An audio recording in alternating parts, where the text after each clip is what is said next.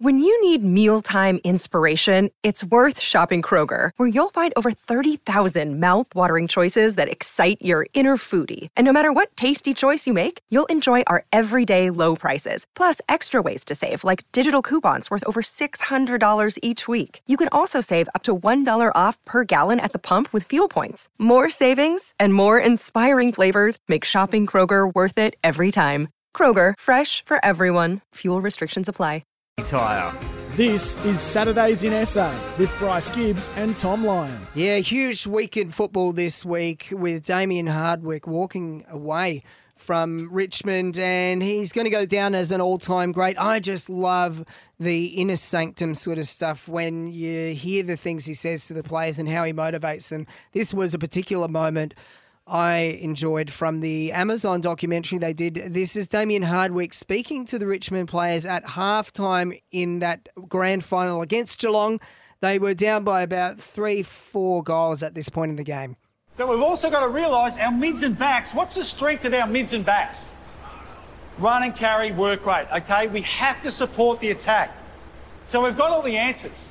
Are we asking you to do something we haven't done for the vast majority of the year? No, we haven't. All we've got to do is reset and believe what it looks like and understand what it feels like moving forward.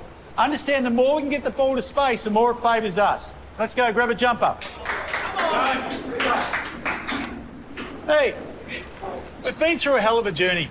Okay, however we decide what our story wants to be is on the Richmond Football Club. It's on every single individual in this little huddle now. Have we played the very best we have? No, f- we've got a long way to improve. There's no doubt about that. But the reality is, it is our story to write. What story you want it to be is determined by the man in that fing jumper and the man in that jumper beside you. It all comes down to us. We are playing a good side. There is no doubt about that, but you're a fing great side. So you get to dictate what this story looks like this second half. We understand who we are, but more importantly, we understand what we fing do. Hard, tough, Richmond style footy. You leave nothing in the tank. You're playing in one of the biggest games of the year. It's happening. Let's go. Ooh, that ominous drone that kicks in gives me the, the tingles as The well. drama. Do you do you of all your coaches, Bryce, who was the best orator? Do you think at that sort of drawing on things to motivate you like that, like Hardwick did? Yeah, there? I mean, I mean, they all had their moments. Yeah. Over over the journey, and Got to be It- the, it- the mongoose versus the python. That's the mongoose versus the cobra. Who are you going to be? yeah. Who, who's going to strike first? and I mean, it's a, it's a real art though. It's a real art to to deliver a, a really enticing pre-game speech Mm. to to fire the troops up. Really, isn't it? I, I think it's Absolutely. uh, and a lot of thought does go into it. Yeah. By the coaches. Um, yeah. even coaching, you know, the, the development squads at uh, South Adelaide. Yes. I um, thinking You- the night before, what what sort of message am I say? gonna Yeah. gonna bring to the kids? But obviously, not to those uh, Not to those levels. those, those lengths. But uh, yeah, I mean, you can just tell he, you, you feel a part of it.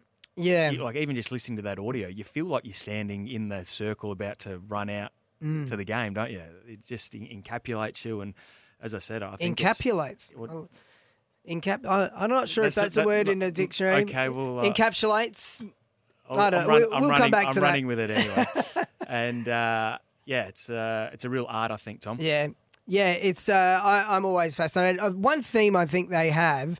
They all draw on this that, that you're responsible for not just yourself but the other people around. So when you when you're thinking beyond just yourself, you tend to get the best out of people. But um, the broader discussion around all of this, Bryce, is the stress that coaches are under is unparalleled to in comparison to history through footy. They are under a lot of stress. You're seeing burnout.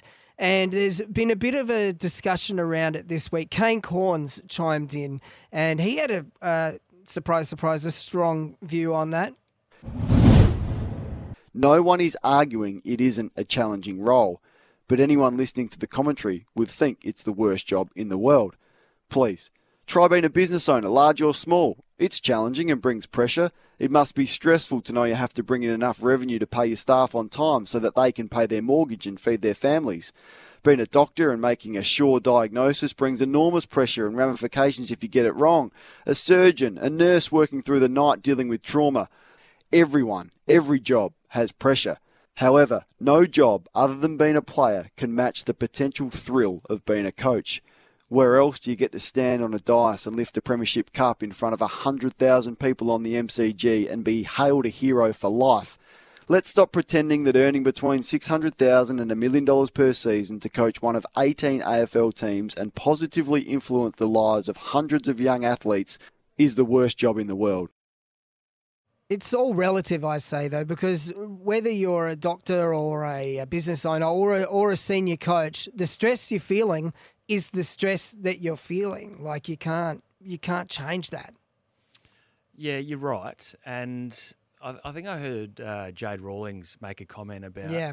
you can't comment on what a coach is going through unless you, you've sat in those shoes before. Yeah. It, it'd be it's obviously a unique position to be in because you know, not not many people become full time senior coaches at, at AFL level. So Yeah.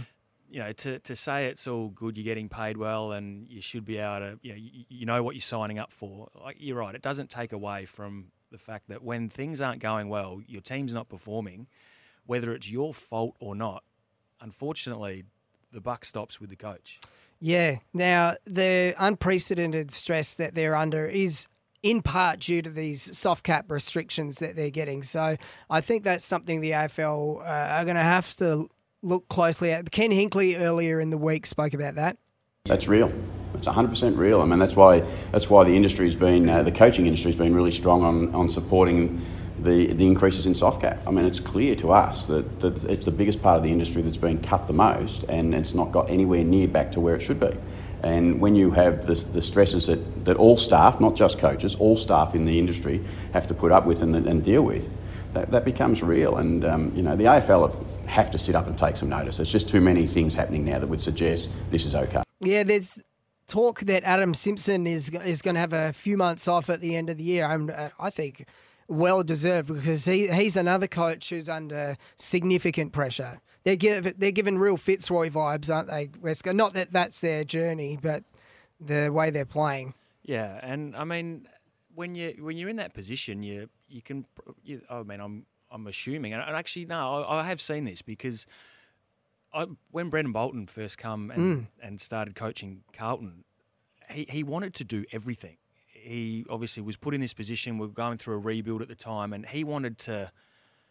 It wasn't his own fault. He was doing the right thing, but mm. he was taking on too much Yeah. and, and wanting to set the the the slate clean in, in every aspect of the footy club. And Yeah. And we weren't performing obviously through that period either. And Yeah. and once the the season started and, and the losses started to build up, like that just added to it as well. And and he got burnt out, no doubt, in Mm. that in that first season because he, he was trying to trying to do the right thing by being the the man and and sorting every issue out that was happening Mm. across the club, but it's just not sustainable. And and f- Adam Simpson's, there's no doubt he over the last couple of years, obviously the the win loss is one thing, but trying to the extra hours you'd be putting into trying to work out why things aren't quite working. Mm. They've had their injury problems and and.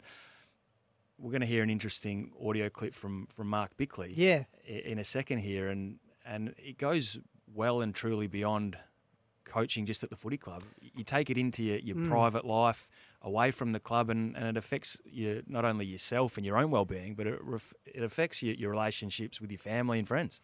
Yeah, Mark uh, Bickley did articulate that well as a sort of counterpoint to what Kane Cornes was saying. the loneliness that's involved in coaching, and the, it's a very insular role. You, don't- your, your circle of friends becomes really small, and the I think I remember reading about a year or two ago from the Coaches Association that fifty percent of all AFL coaches end up divorced whilst they're in that role of being an AFL coach. So it, it has a broad ranging impact on on your life.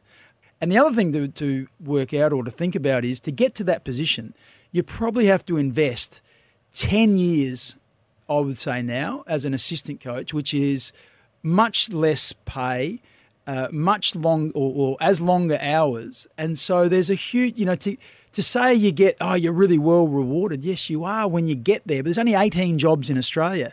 Comparing that to doctors and and and business owners. There's hundreds and thousands of all of them. We understand doctors are life and death, and all of that, and and we're not saying that the consequences are the same. Yeah, it's a fascinating chat. We're actually going to dive into this a lot more deeper. Oh, have I lost my ability to talk now, That's Bryce? right, man. You one all. Jot that one down, producer Jace. Uh, we're going to dive into it a little more with John Barker, your old friend from Carlton, who's lived and breathed uh, the pressures of, of being a takeover senior coach and obviously an uh, amazing assistant through his journey. But up next, Bryce, it's been a big week. It's question time. I've got a few questions for you I want to get your thoughts on, and uh, some of them could be bizarre. So stick around for that.